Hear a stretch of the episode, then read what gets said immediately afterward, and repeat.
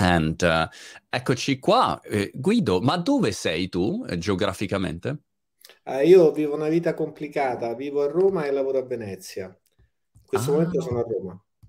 Vivi a Roma, eh, lavori a Venezia e però hai, diciamo, le, le tue origini professionali poi si radicano anche qua in Inghilterra dove sono io.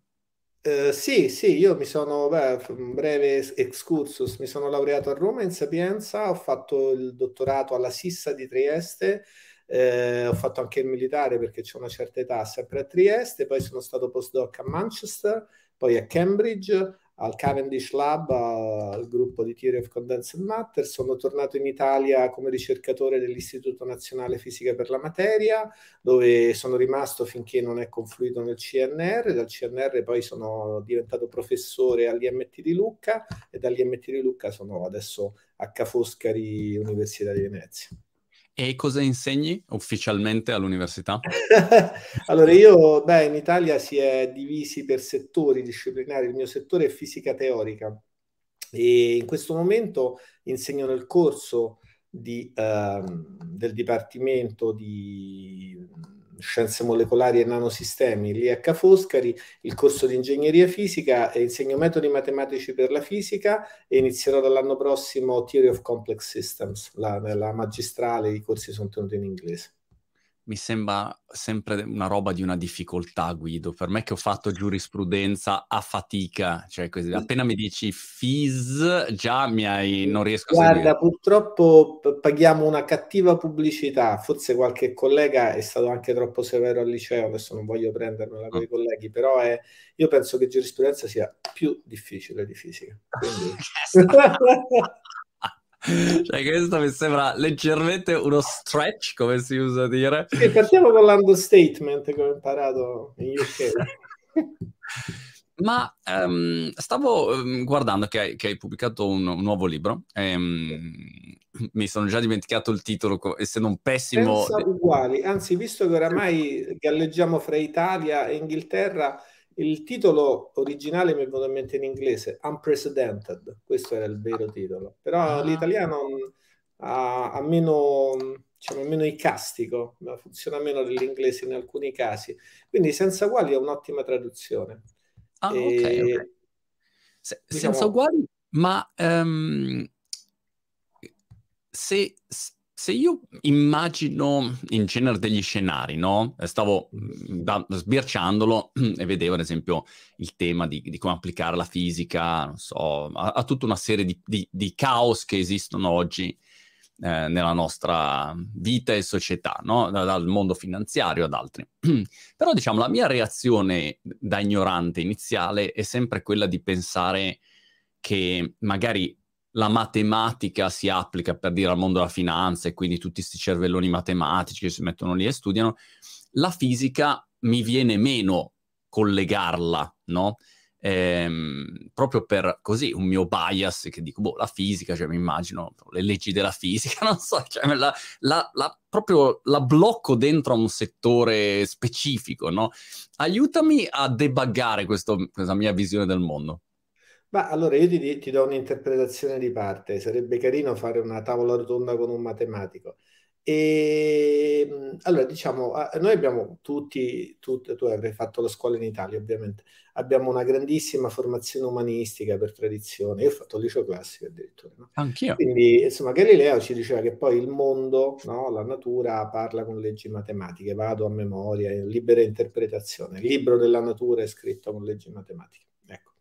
La matematica è un sistema... Mh, mm, allora, matematica e fisica hanno una relazione che è misteriosa fra di loro, ma adesso questo porterebbe via tutto il tempo dell'intervista, non ne parliamo. Però, eh, diciamo, è incredibile come nella vita di tutti i giorni, non solo nella finanza, qualunque cosa, diciamo, la matematica funzioni e funzioni bene. È incredibile come numeri importanti in matematica, pi greco, esca fuori in situazioni dove assolutamente non te lo aspetti. E, ehm, secondo me a Cambridge, nel dipartimento di Newton, uh, l'avevano pensata bene, la fisica si chiama matematica applicata, applied mathematics. Ok, allora diciamo la matematica è un sistema logico deduttivo eh, chiuso in sé, e, e, lo deve essere perché fa le regole, insomma, quindi ti devi studiare le regole. Poi per un motivo misterioso il mondo reale, quello che è fuori da noi, segue queste regole. Poi certo devi andare insomma a scavare, a scoprire, devi fare il cane da tartufo, devi levare la terra, ecco quello è il lavoro della fisica e... o della chimica, diciamo, o delle scienze in generale. Poi col tempo si sono un po' strutturate dagli scienziati naturali, cosa è un fisico, cosa è la chimica, cosa sono le altre scienze. Mm. Ognuno ha preso un aspetto particolare nella propria ricerca che ha poi, diciamo, si è innervato in tutto quello che si fa. Alla fine fisica e chimica non sono tanto differenti. La, la, la mia distinzione è che la fisica cerca l'universale, l'unica legge che spiega tutto. La chimica è molto più interessata al particolare, no? a, mm. a, vedere un certo composto, un certo elemento, una certa cosa perché è diversa da un'altra. E ovviamente servono tutte e due, poi però dipende da come sei fatto tu, cosa ti piace di più. A me piaceva di più la fisica, quindi poi ho studiato quello. Però ecco, direi se dovessi descrivere insomma, queste tre scienze principali, la matematica, la, la, la fisica e la chimica, ecco un po' questo è la differenza, la matematica è quella pura, quella delle regole, eh, spesso inventate da fisici, fra l'altro, quindi no, Newton, no? eh, la, la, fisica e la chimica si occupano poi di andare a, a, vedere come queste regole ci spiegano quello che è intorno a noi. Hm? E con approcci ideologici, se posso dire, diversi, per questo poi sono separate, ma complementari ovviamente. No? Quindi, ecco, Cosa se, se tu la cominci a vedere così, allora è chiaro che tutto è fisica in qualche modo. Mm? No? cioè, allora è chiaro che noi la fisica che si studia al liceo è quella che è stata già fatta, però in qualche modo noi dobbiamo anche cominciare a scrivere la fisica che sarà nei libri fra cento anni, non la mia, quelli più bravi di me saranno nei libri fra cent'anni, però, però è chiaro che eh, no, eh, il mondo reale eh, è il nostro oggetto di studi. E, e qui veniamo al titolo del libro, il mondo reale è molto diverso da quelli che c'erano prima. Quindi va studiato perché, eh, perché noi adesso capiamo queste cose, siamo più bravi di Newton, certo non io, siamo più bravi di Boltzmann, sicuramente non io, no? però eh, noi, a differenza di questi due giganti, vediamo quello che loro non potevano vedere. Certo. Noi viviamo in un mondo di 9 miliardi di persone, loro no.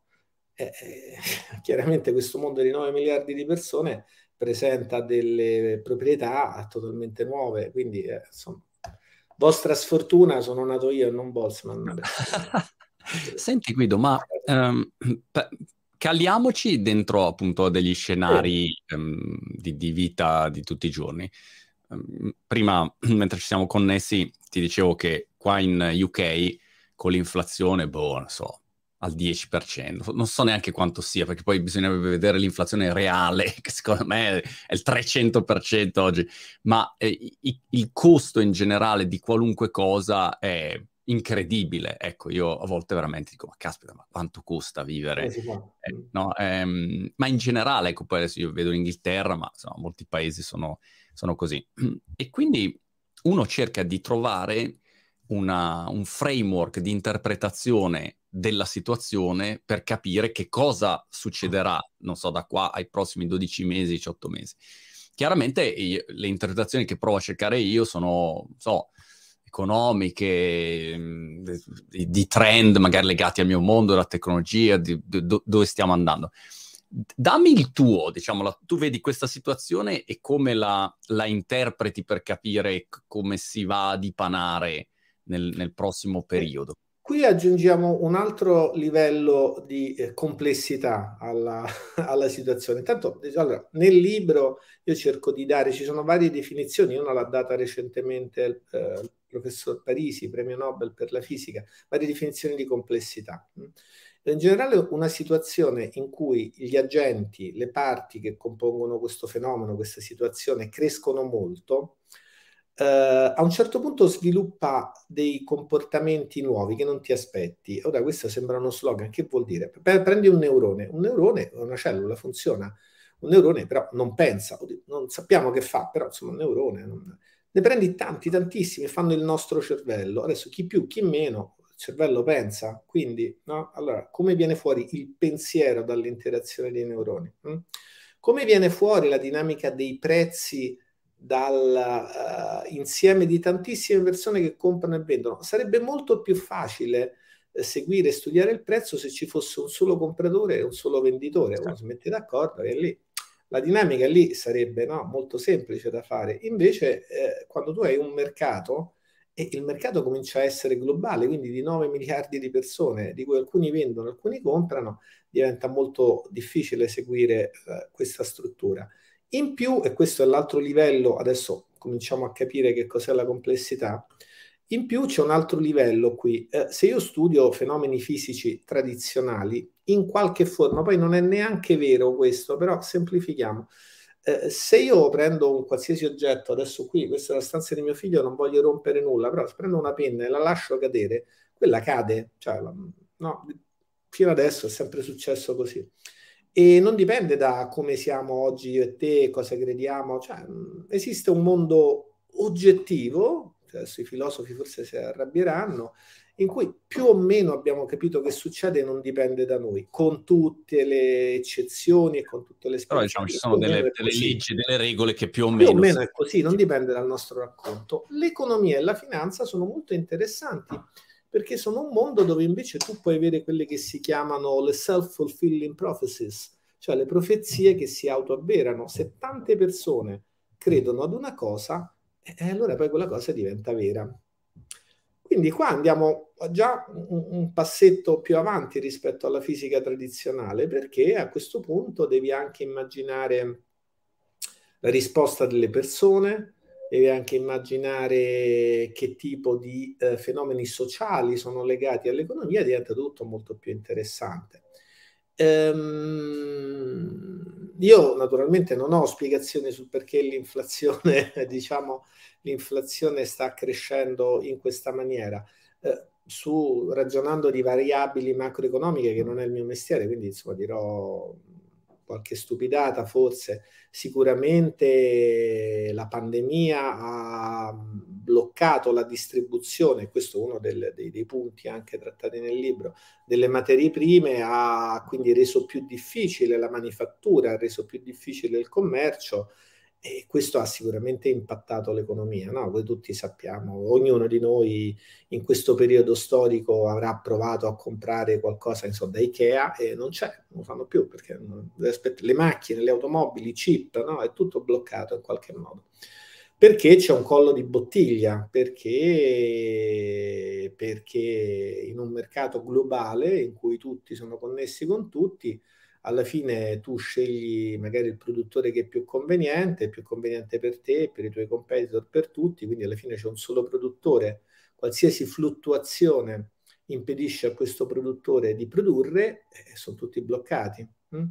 Mm. Quindi è, è, chiaro che ci sono varie spinte, c'è la spinta all'ottimizzazione, allo spendere meno, all'avere prodotti che costano meno, la paghi in termini di robustezza cioè, poi succede qualcosa a, quella filiera e nessuno può più produrre niente.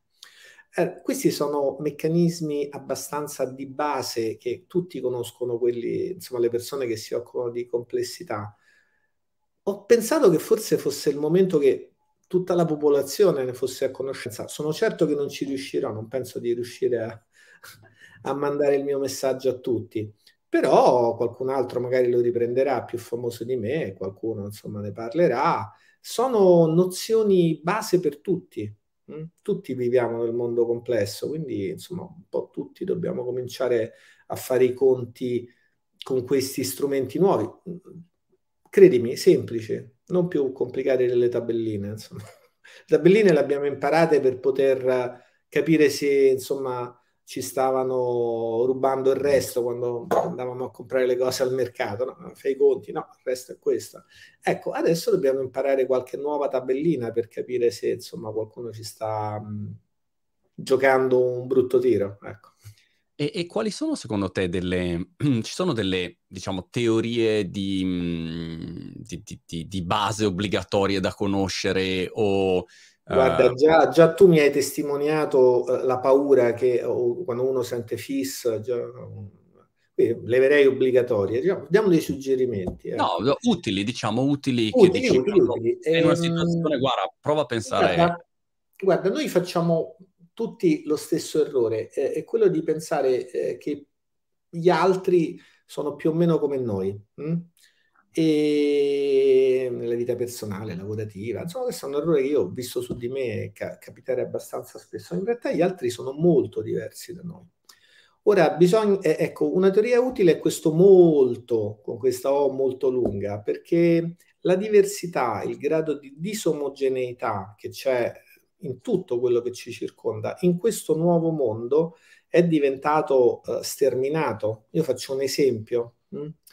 Uh, nel, in questo libro, un esempio banale, però ecco, questo davvero può essere utile a tutti. Noi siamo abituati a misurare le differenze da quando siamo piccoli, andiamo in scuola, e abbiamo i nostri compagni, qualcuno sarà, come sempre succede, più bravo di noi a giocare a pallone, più bello, quindi le prime frustrazioni nascono no? in questa maniera, qualcuno sarà più alto, tu magari vuoi essere più alto, eh, qualcuno è più basso, però entrando in quella classe noi vediamo un ragazzo di 11-12 anni, inizia l'adolescenza, sarà alto un metro e 50, 1,55 m, qualcuno è un po' più bassino, 1,40 m, magari molto basso, un altro è uno spilungone di 1,70 m, adesso insomma faccio delle cose più o meno verosimili, la differenza è notevole, noi la sentiamo, ma è in quella che è una curva a campana, diciamo, la maggior parte ha un'altezza media, qualcuno è un po' più basso, qualcuno è sì. un po' più grande. Tant'è vero che quando andiamo a scuola troviamo sedie e banchi che funzionano per tutti. Mm?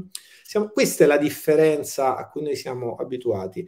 E in questo mondo c'è un'altra differenza, una differenza di ordini di grandezza, cioè 10, 100, 1000, 100.000 volte di più.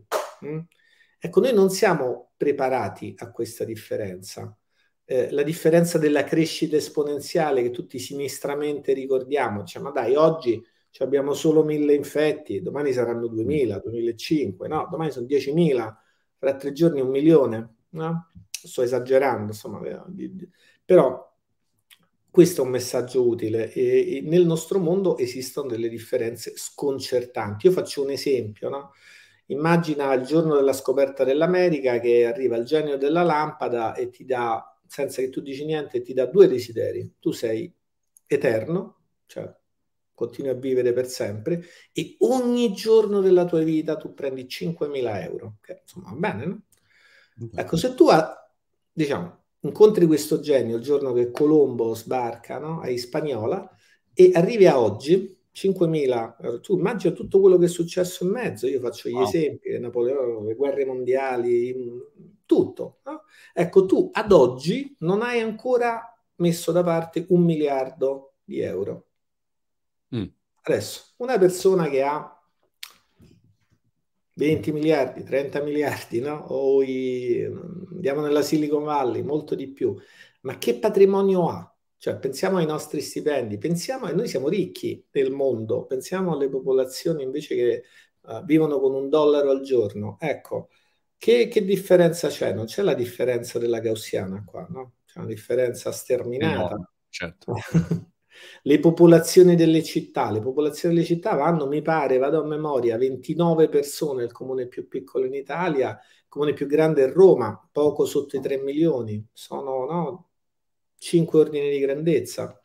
Ecco, ehm, il primo consiglio utile è guardate, le differenze sono molto vaste. Hm?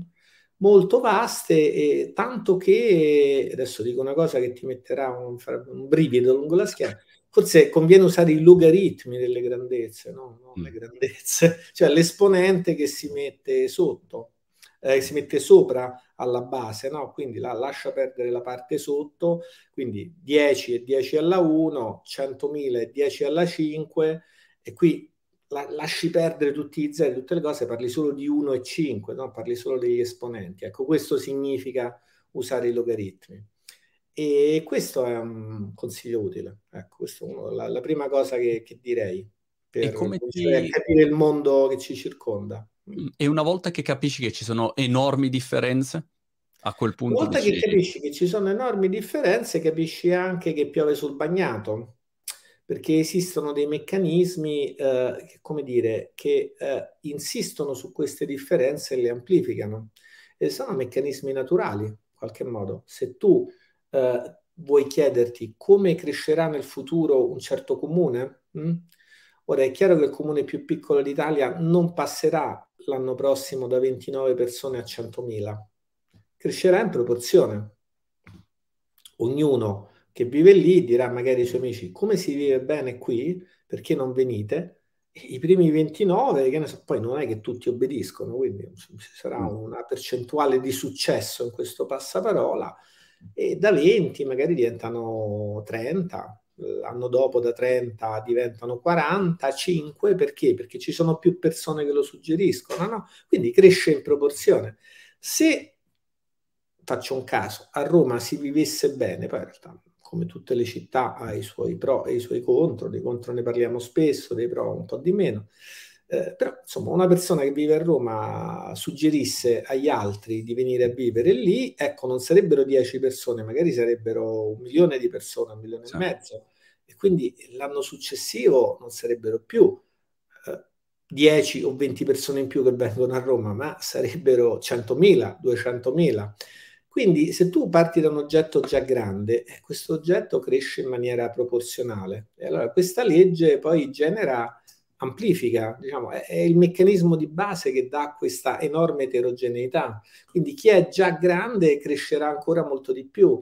E I sociologi chiamano questo l'effetto di Matteo, no? c'è la parabola nel Vangelo di San Matteo, eh, nel discorso della montagna, Gesù insomma, a un certo punto dice a chi ha sarà dato più di quel che ha, che è diciamo, appunto una parabola, adesso diciamo noi nel, nel linguaggio italiano, e, che è esattamente questo, no? questo è una linea, una frase che descrive questo processo moltiplicativo, questo processo proporzionale.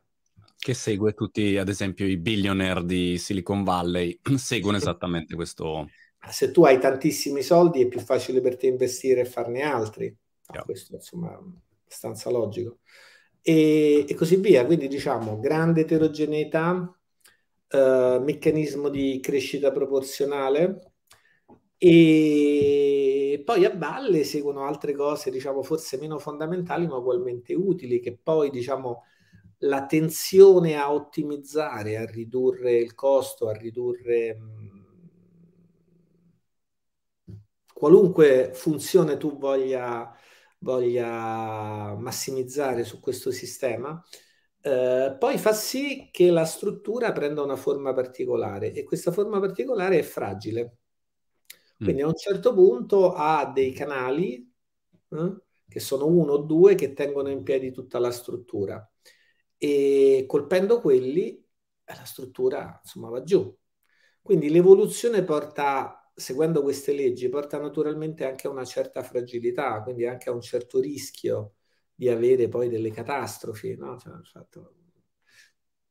Esempio, diciamo, se mi permetti, oggi eh, è il 2 agosto, ricorre diciamo, un anniversario non bello per, per, per noi italiani, è il giorno in cui scoppia una bomba a Bologna, muoiono molte persone. Non è infrequente che una bomba scoppia a Bologna, perché? il sistema ferroviario italiano è un sistema in cui costa soldi e fatica tirare giù i binari, traversine, no? quindi è ottimizzato in qualche modo in maniera naturale per avere il minimo numero di linee che però servono la maggior parte delle persone. Guarda caso c'è uno snodo lì e lo snodo è quello fra Firenze e Bologna. Se salta quella cosa lì, eh, l'Italia è isolata al nord dal centro e dal sud gli attentati, insomma, fai il conto, sono tutti sulla linea ferroviaria fra Firenze e Bologna, quindi non è un caso, no? In qualche modo, anche senza avere gli strumenti matematici che questa cosa te la spiegano, è, sia dalla parte, che, certo. dalla parte, del bene che dalla parte del male, è, è chiaro no? che, come trovare i talloni di Achille, cioè è chiaro che un sistema complicato ha i suoi talloni d'Achille in maniera in maniera quasi automatica. Sui social, Guido, io negli ultimi dieci anni che appunto trappolo sui social, devo dire quello di cui stai parlando l'ho visto proprio verificarsi davanti ai miei occhi e quindi magari avere persone o brand che sono partiti su una piattaforma e poi in modo esponenziale sono cresciuti e, e, ogni volta, come dire, l- non si capiva quanto sarebbero diventati grandi, influenti, importanti, perché uno diceva, vabbè, ma oggi c'ha 100.000 follower, tra un anno ce n'avrà 200.000, non so, questa era l'idea, e quindi la gente non riusciva a capire invece l'esponenzialità, ecco, poi di, di queste reti sempre più grandi, questo network effect, dove dentro tutti, più dentro, c'è gente dentro più arriva, insomma, effettivamente immagino anche il mondo dei social per te una, una palestra molto interessante da, da studiare. Esatto, sì, è una palestra molto interessante, ma mh, mm, qui viene una delle cose che mi affascina molto di, questo, di questa disciplina da, da, dall'inizio. È chiaro che se io, fisico tradizionale, eh, devo fare un esperimento e devo misurare una quantità, o fisico o chimico, quello che è, una quantità di materiale e farlo reagire, se sono un fisico uso un chimico, uso una bilancia, un dinamometro, vedo quant'è la massa, una stima di quant'è la massa, mi metto come nelle ricette di cucina. Adesso non facciamo sì. cose troppo pesanti che la gente si spaventa. Devo fare le lasagne, mi servono tanta farina, quante uova, so misurare, no? So, so cosa fare. So misurare molte altre cose. Una volta che io uh, so misurare, succede una cosa simpatica per noi fisici chimici, che tu puoi fare dei modelli semplificati, cioè dici di tutta questa cosa che io sto vedendo davanti ai miei occhi, che è la realtà. Non voglio, diciamo, adesso mettermi a filosofeggiare perché non sono un filosofo, però di questa realtà io non saprò mai tutto davvero, però qualche cosa la capisco, di, di un, molto particolare, di un aspetto fenomenologico che, che si mostra a me.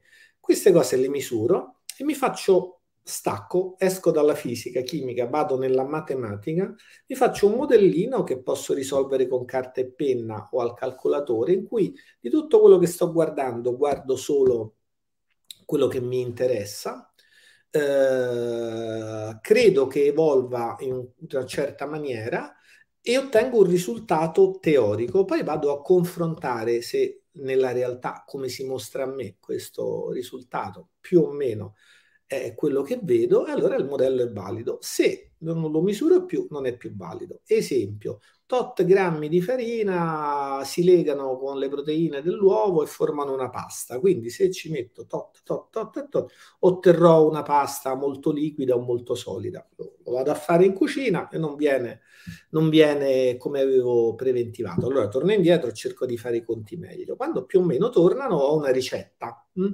Scusate, diciamo, mi chiedo scusa ai colleghi per aver così banalizzato il metodo scientifico. Questo è il metodo scientifico. Tu però hai bisogno di grandezze quantitative per passare alla parte teorica, altrimenti non lo puoi fare. I fenomeni sociali sono fenomeni importantissimi e fino ad oggi sono stati studiati come si poteva in maniera qualitativa e sono stati studiati in maniera egregia, eh? non, non c'è nessuna critica in questo. Le reti però permettono di dare una misura quantitativa a questi fenomeni per la prima volta, quindi tu puoi fare dei modelli anche per i fenomeni sociali. Non hanno bisogno della fisica, c'è la sociometria, queste cose l'hanno fatte già da soli, non, non, non mi prendo nessun merito, però per la prima volta tu puoi utilizzare degli strumenti quantitativi e con questi strumenti quantitativi puoi fare delle previsioni sul sistema. E questo è game changer il mondo fa, di oggi adesso cambia tutto perché io e te quanto siamo amici? Allora, per fortuna non lo sapremo mai, cioè l'amicizia, l'amore, esiste tutta una serie di cose non misurabili e per fortuna sono così. No? Ok, good. Però adesso per la prima volta con la tecnologia attuale che non c'era nel passato, possiamo, una terza persona può vedere quante mail ci siamo scambiati io e te, quante volte tu mi metti like su Facebook, quante volte io ritwitto quello che metti su Twitter o su Instagram o se sei più giovane, quindi TikTok. Io sono diciamo, un boomer, quindi ancora non, non, sto su TikTok. E allora tu non hai una misura di quanto siamo amici, mm? perché l'amicizia è una cosa sacra, non misurabile, l'amore è uguale. Però, insomma, una idea te la sei fatta. Ok? Allora io e te magari abbiamo gli stessi gusti. Allora Amazon, per esempio, che tutte queste grandi uh, company che hanno i nostri dati, eh, allora che cosa fanno? Guardano per esempio cosa io ho comprato nei, nei dieci anni in cui sono su Amazon. Metti che per caso tu hai comprato esattamente le stesse cose. Loro non sanno nulla di me, di te, di cosa pensiamo del nostro no. animo, ma sanno che compriamo le stesse cose, quindi siamo simili in qualche forma operativa. E allora che cosa succede? Se tu compri un nuovo disco, eh, guarda caso, secondo me Amazon a me lo propone, perché ha comprato tutto, cioè, avrai gli stessi gusti, no? Quindi, allora vedi che tu hai fatto un modello, hai fatto una formula che ci rende simili e poi ci proponi una cosa e guadagni Partendo, diciamo, esclusivamente, scusa Guido, da, dalla quantità, da, dall'analisi quantitativa delle, delle interazioni. Viene dall'analisi, viene dal fatto che adesso la similarità fra due persone diventa misurabile dalla loro attività sui social. Ed in più, rispetto al passato, è anche capitata una cosa secondo me inaspettata che neanche chi ha creato queste piattaforme immaginava. Se io ti chiamo adesso, siamo in campagna elettorale e voglio sapere qual è la tua indicazione di voto per il giorno delle elezioni, tu quel giorno puoi avere mille problemi. Puoi aver litigato con qualcuno, essere di cattivo umore, può esserti antipatica la voce del sondaggista, puoi, può capitare, non, non, ti va di dire che, che, partito voti per vari motivi, ti vergogni, non vuoi sapere che quel partito vincerà, ma che insomma, mille motivi. Tu dai una risposta che potrebbe essere giusta, ma c'è un grande numero, una grande probabilità che sia anche data a caso. Quando tu vai su Google e c'è la finestrella e cerchi qualche cosa, tu non è che non di, cioè, dici sempre la verità, devi comprare un'utilitaria, non è che prima ti vergogni e cerchi un po' eh, Lamborghini e le Ferrari, no? La Bentley, e poi dici vabbè va, compriamoci un'utilitaria. Tu secco, secco, dici subito la verità, una one bullet, one man. Cioè, e le persone dall'altra parte sanno tutto di te, sanno i tuoi gusti, sanno quello che vuoi, perché tu gli dici la verità sempre, come un confessore, diciamo, di, di questo millennio. Eh, capisci che potere che è? Perché adesso è possibile studiare gruppi di persone, adesso si possono, adesso abbiamo una misura quantitativa che è data dalla rete dei nostri, eh, delle persone da una parte, i loro interessi dall'altra e i collegamenti che uniscono persone e interessi.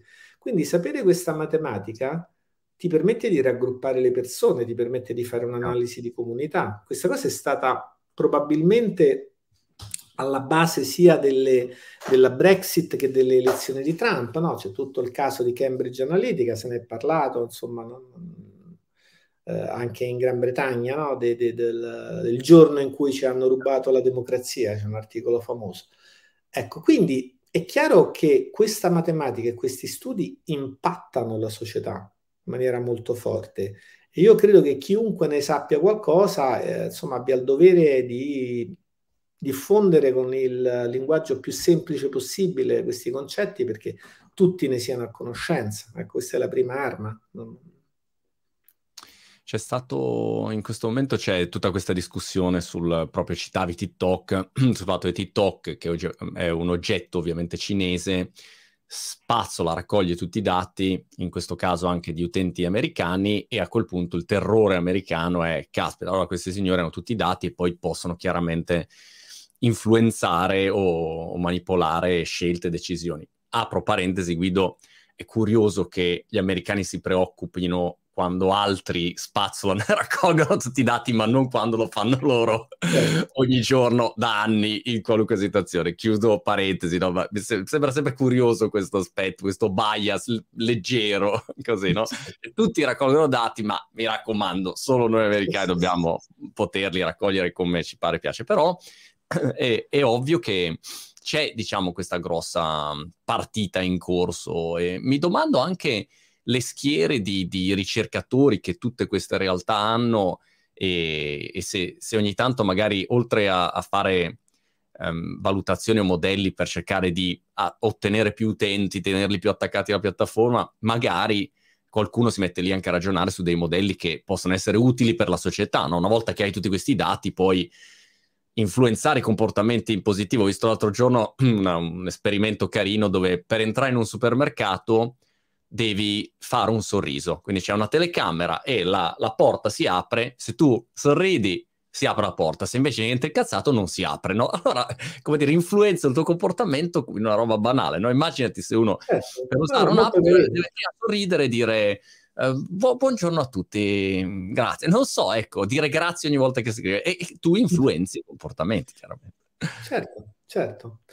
Ma eh, c'è una coscienza etica nei ricercatori, eh, d'altra parte, cioè, non vorrei, se io quello che potevo, diciamo, ho fatto, c'è un mio, un mio collega più creativo che sta sui social per postare cose a caso in maniera de, de, diciamo, da far impazzire l'algoritmo, però insomma non, um, non credo che con queste, queste, cose dal basso si riesca a fare molto. Ma sai, la conoscenza è potere, no? Io, uh, tu hai fatto già un salto, hai detto, sai, TikTok sta in Cina, raccolgono dati per poi influenzare. Basta anche sapere cioè non c'è bisogno di influenzare, cioè sapere significa risparmiare soldi di spie, danni mm. collaterali, tu sai una società come è in quel momento. E il fatto che il sapere sia conoscenza, però possiamo sfruttare anche noi. Eh, se noi sappiamo come funziona, abbiamo un po' più di potere. No? Quindi io direi che questa è la, la prima e principale arma. Se il consumatore sa che con le sue scelte viene profilato, viene messo insieme ad altri, insomma, comincia a capire alcune cose, magari decide di fare una volta una cosa invece che un'altra, capisce di più il mondo in cui vive. Questo non, non è poco, non è poco. Mi interessava anche il tema quantità-qualità, perché mh, sui social è evidente che diciamo, la quantità ha un impatto qualitativo sul contesto, un po' come, come, la pioggia. Un conto è quando piove in Sardegna, un conto è quanto piove a Brighton. No? Se, se, c'è la pioggerellina dici, vabbè, la qualità della mia camminata va bene, ma se inizia a piovere è brutto, chiaramente la qualità eh, peggiora. E sui social è la stessa cosa, cioè mm-hmm. eh, all'inizio quando su queste piattaforme, io mi ricordo su The Facebook eravamo in tre, c'era no? Un, una qualità diversa, c'era più spazio, ecco, quindi mm, respiravi un'aria magari diversa. Quando arrivano 8 miliardi di persone, la qualità di quell'ambiente cambia, cambia radicalmente. Ah, guarda, cambia radicalmente. Io sono stato un po' provocatore nel, nel, nel libro. Alla fine, nelle conclusioni, dico: secondo me ci sono dei concetti che noi diamo completamente isolati da, dalla ricerca scientifica che invece ne sono pesantemente modificati. Per esempio, adesso la butto lì, poi ne discuto per discutere, la libertà non è una cosa a sé stante che esiste, la libertà delle persone, pursuit of happiness. La libertà è funzione di n, dipende da quanti siamo. Se tu sei solo sul pianeta, fai come vuoi. Già se sei in due, tocca che ti metti d'accordo la libertà come si è sviluppata ad Atene, come si è sviluppata nella sala della palla a Parigi, come si è sviluppata a Filadelfia, no? Con, uh, sono queste diciamo, eh, le idee base che abbiamo noi quando pensiamo allo Stato, alla comunità. Ecco. Si sono sviluppate in un mondo dove le persone erano, non lo so, milioni, 100 milioni, 200 milioni, forse un miliardo. Ecco, adesso noi siamo 10 miliardi eh, insomma, cambia la libertà. Cioè, tu penso che quando stai nella rivoluzione francese vivevi a Parigi, non lo so, adesso qualunque storico che segue mi crocifiggerà. Ti volevi portare un cavallo a casa? Portare il cavallo a casa. Cioè, poi che succeda? Eh. Adesso io non credo che a Milano, a Brighton, a Roma, tu se vuoi un cavallo te lo metti in salotto, no? Eh, penso che il condominio ha qualcosa da ridire su questo e, e, così via. Cioè, alcune delle nostre libertà noi abbiamo deciso che eh, non le usiamo più, ce abbiamo, abbiamo perse, poi non le usi, libertà le perdi, perché abbiamo deciso che vivere in, raggruppati in un certo posto eh, ci dà dei vantaggi superiori alle libertà che perdiamo. Ora, chiaramente questo non arriverà fino alla fine che uno dice voglio stare in prigione segregato. È chiaro che ci sono delle cose che sono incomprimibili, cioè non puoi arrivare a quello però è pur vero che molte delle idee che abbiamo sulla società e sullo Stato, noi le abbiamo pensate in un mondo in cui n, il numero di abitanti, era diverso da oggi e non può non essere differente. Se prima eh, nella rivoluzione industriale, insomma, ma che ti importa? Scava, scava il carbone, fai andare le ciminiere, fai andare le fabbriche di cotone, fai andare le locomotive. Eh, che vuoi che succeda? Ecco, adesso l'aria è quasi non più respirabile, la temperatura è salita. Insomma, questo è abbastanza ovvio che dalla rivoluzione industriale in poi le cose sono cambiate. Può essere pure che sia un caso? Ma può essere, però insomma diciamo, di sicuro continuare a buttare anidride carbonica nell'atmosfera, se dipende da altre cause, non aiuta. Ecco, questo si può dire, questo è incontrovertibile. No? Cioè, metti che è il sole che illumina di più, quindi scalda di più. Io non credo, cioè, ormai è abbastanza chiaro che non è così. Ma per paradosso, ammettiamolo anche, beh, tu che fai? Ci metti anche altra CO2? Ma allora sei matto. Cioè, questo sì, no, non va bene. Quindi è chiaro che la nostra libertà di aprire una nuova fabbrica che brucia carbone, eh, insomma, va limitata, va contro la libertà di, di, delle persone che stanno in Oceania sull'atollo e che se sale di un metro l'acqua dell'oceano finiscono sott'acqua. Eh, insomma, è più importante la mia libertà o la loro?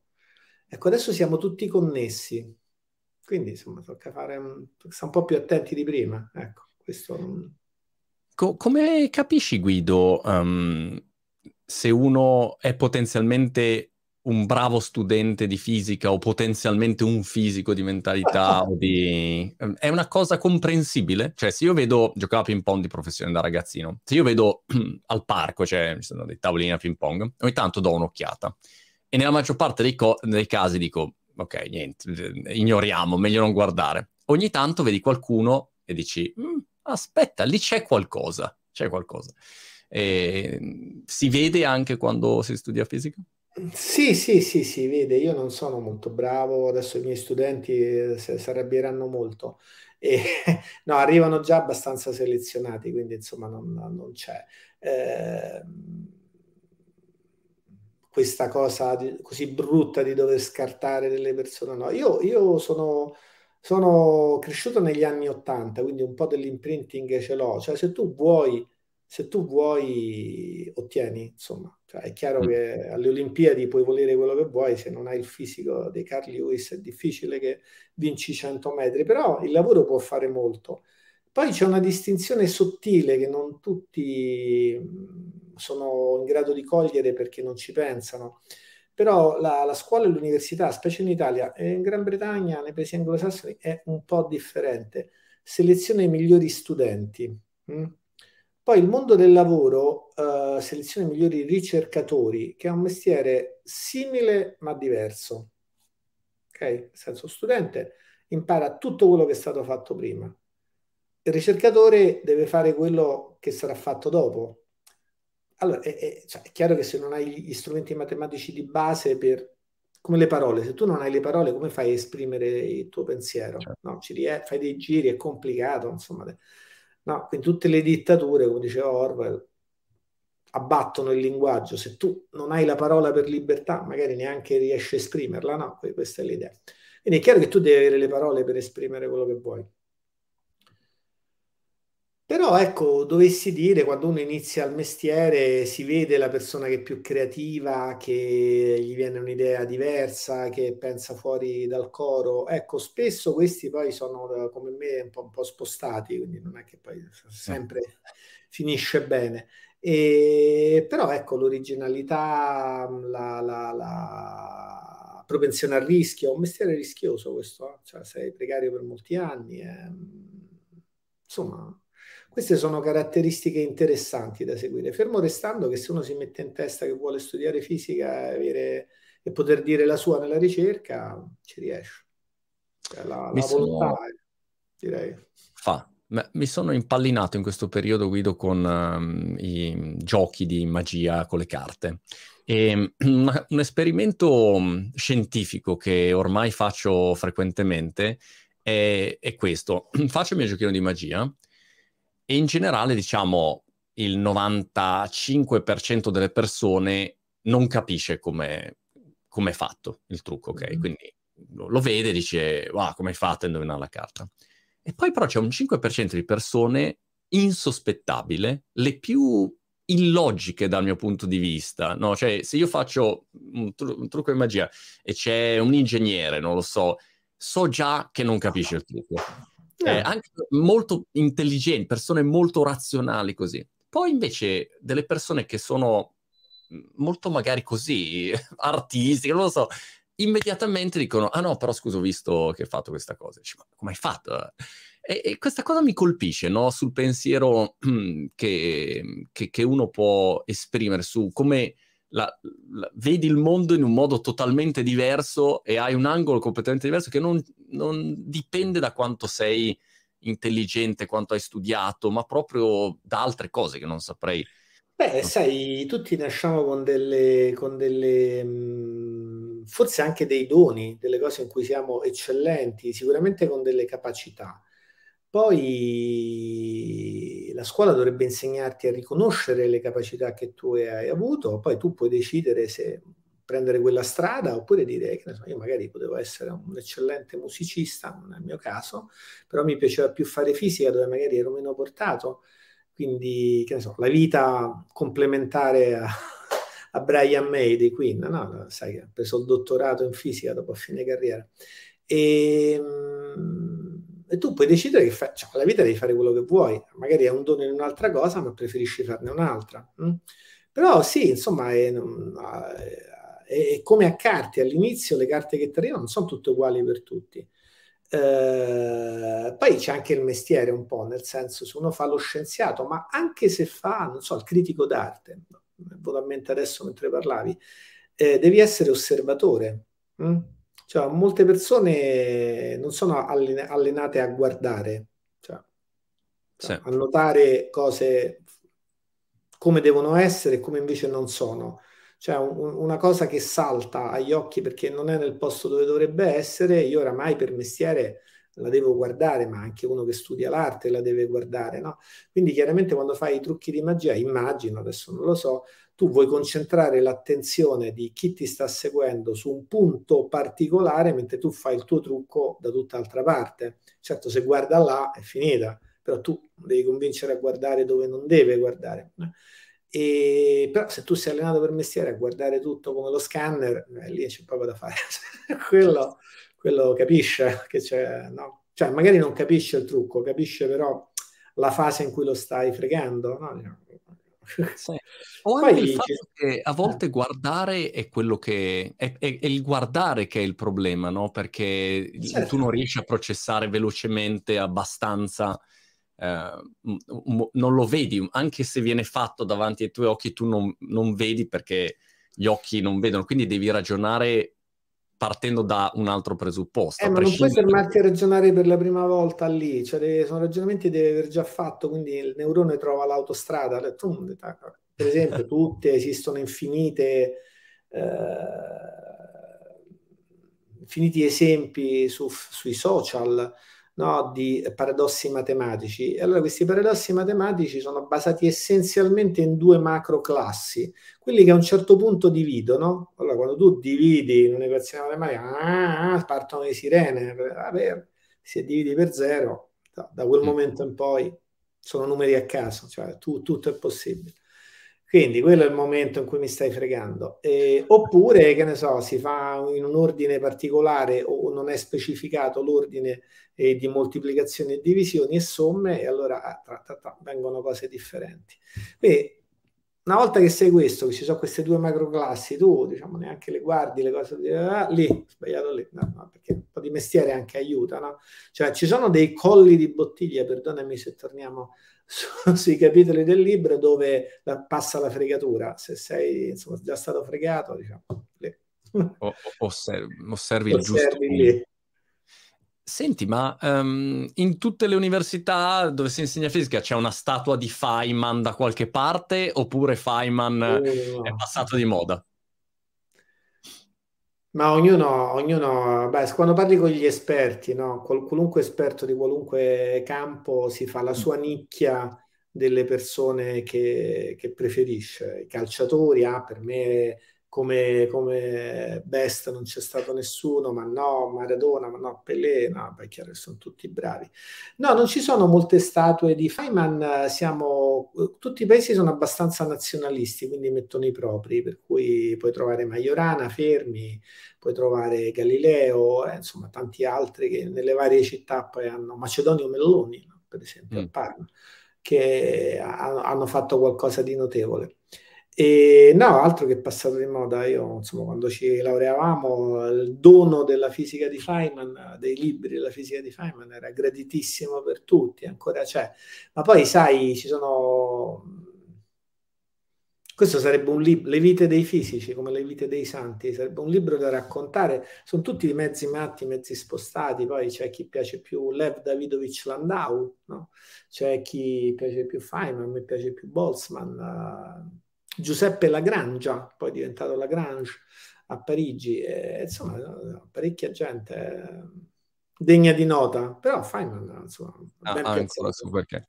e invece, Guido, tu hai programmi futuri? Hai qualcosa su cui ti stai concentrando? No, guarda, eh, a me, io poi gran parte della carriera l'ho fatta mh, studiando la stabilità del sistema finanziario, mh, eh, sempre con analisi di tipo reti, e una delle collaborazioni principali che abbiamo avuto col gruppo, insomma, poi queste cose non sono mai fatte da soli, c'è sempre un gruppo di persone più giovani più vecchi, colleghi e stessa età, insomma, quindi io parlo per tutto il gruppo, con Bank of England.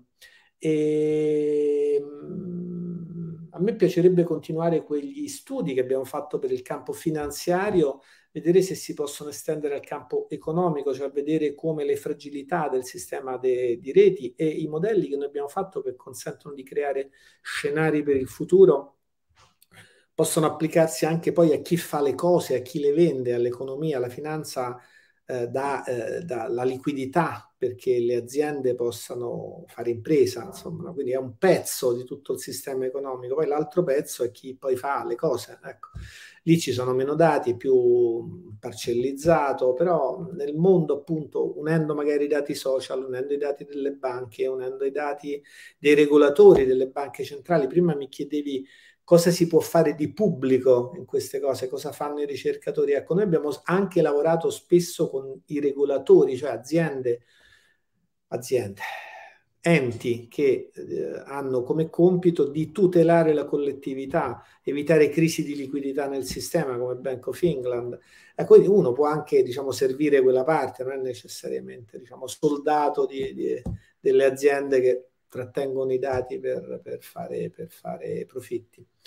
E sì, mi piacerebbe continuare in quel caso, anche perché c'è tutto un mondo all'interfaccia fra eh, fenomeni sociali, e fenomeni economici che è stato solo parzialmente studiato e dove si possono misurare tante cose comprese solo qualitativamente. Ecco, quello mi piacerebbe, mi piacerebbe farlo. Poi adesso sono a Venezia, un territorio diciamo molto attivo sulla, sull'imprenditoria, no? quindi ecco, anche rendermi utile al posto che mi ha accolto mi farebbe piacere.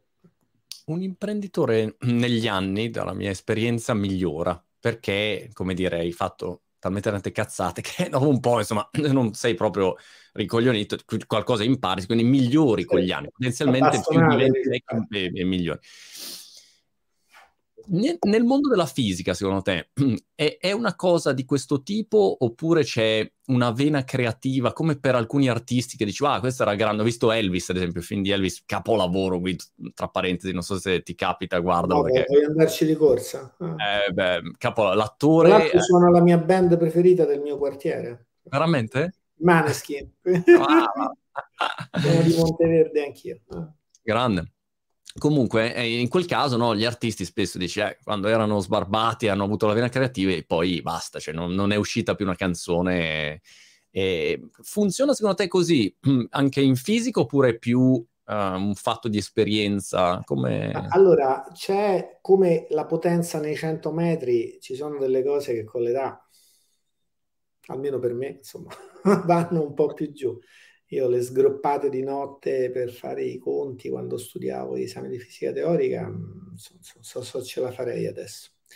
Però la cre- cioè, nella vita, non solo l'imprenditore, però anche da noi, poi tu eh, ogni giorno, ogni secondo che passa cambi un po' il tuo ruolo. Quando sei ragazzo fai delle cose, quando sei meno ragazzo ne fai altre, quando stai per diventare vecchio ne fai altre ancora.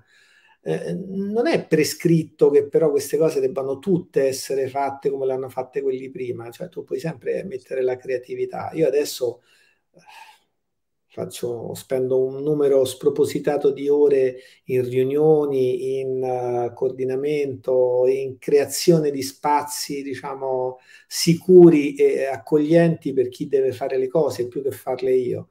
E si può fare anche questo con creatività, anche questo contribuisce alla scienza.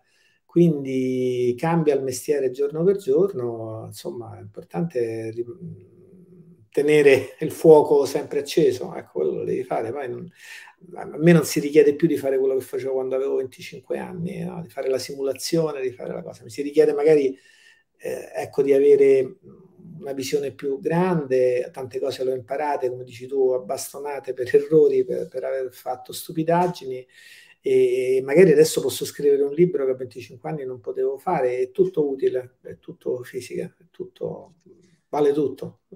Bene, quindi...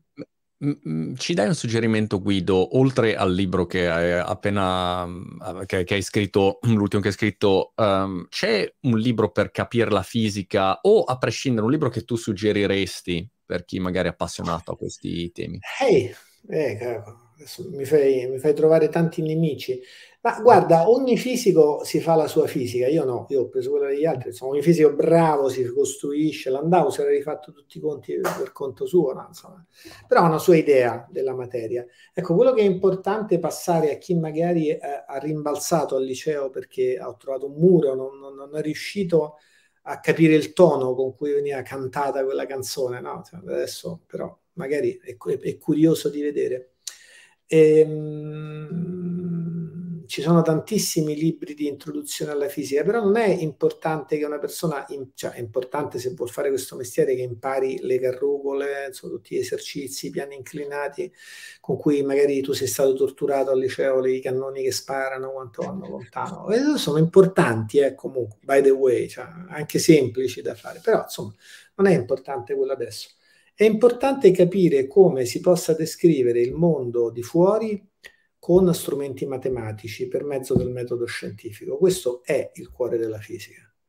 Allora, capire questo, insomma, già porta abbastanza avanti, ecco. E non lo so, queste cose più recentemente sono state applicate a molti campi, abbiamo visto tutti in questi anni di pandemia Alessandro Vespignani, no? lui ha pubblicato dei libri che io vi suggerisco, diciamo, su, su questo mondo simili, no? che descrivono la complessità. È uscito il libro del premio Nobel, insomma, Giorgio Parisi, no? e lui racconta, beh, quello naturalmente è la vita di un premio Nobel, non vi aspettate la stessa cosa nel mio libro perché mm.